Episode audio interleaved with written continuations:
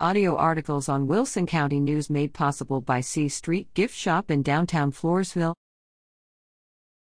FELPS, equipment caused Christmas power failure. Nothing is perfect. There are a lot of pieces and components, and equipment can still fail. When they do, number one, we try to prevent it. And then, if it happens, we try to restore it. Floresville Electric Light and Power System, FELPS, CEO Mark Croson sat down last week with the Wilson County News to discuss the utility's power outages during the extreme cold that descended on Texas over Christmas. See power outages December 22nd leave 6,000 plus FELPS, that customers freezing in the dark, December 28th Wilson County News, and FELPS power fails for more than 6,000 north of Floresville, families suffer through brutal colds night, December 23, WilsonCountyNews.com. More than 6,000 FELPS customers were left in the cold and dark as temperatures plunged into the teens in the overnight hours December 22 to 23.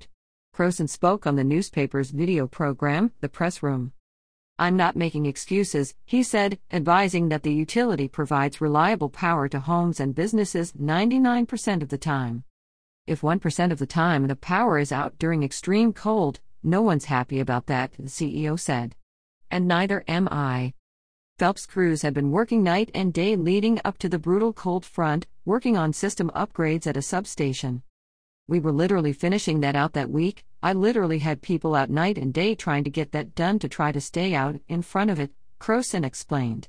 FELPS personnel were told not to go out of town for Christmas.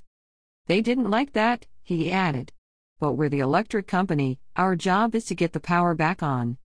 When the power failed Christmas weekend, crews already on standby went into action, working all night. According to Croson, the main outage up US 181 north of Floresville was caused by older pieces of equipment that either operated incorrectly or prematurely. He likened this to a home electrical system with circuit breakers. If these breakers trip, it's because they sense something wrong in the wiring. This is to protect the house from burning down because of the problem, the CEO said. The FELPS grid works the same way, except we have big circuit breakers. This sophisticated equipment will open up to prevent excess power from burning up the lines. If they hadn't opened up December 23rd, it would have burned the wires down and damaged equipment, and the power would have been out for much longer. Some of these opened when they shouldn't have, and some opened and wouldn't close.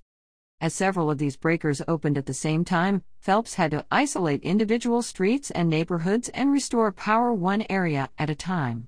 Efforts by FELPS crews to restore power, Croson said, were compounded by the extreme cold and the fact that it was Christmas. Everybody's using power and everybody's got everything turned up, everybody's home from work, we've got family in town, he said.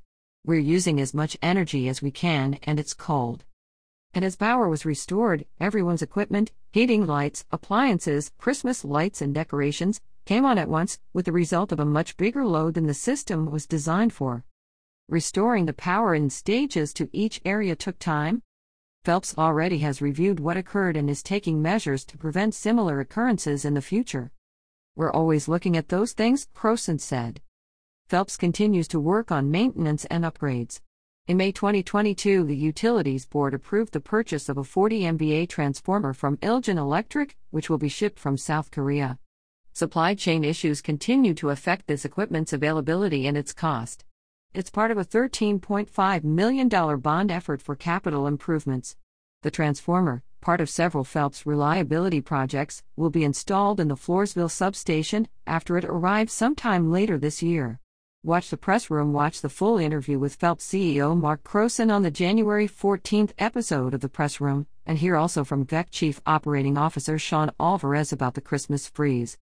In this WCN TV production, released each Saturday morning, Wilson County News marketing and social media specialist Julia Weaver discusses stories from the newspaper and speaks with the newsmakers themselves. The press room is available on YouTube and Facebook reader at WCNonline.com.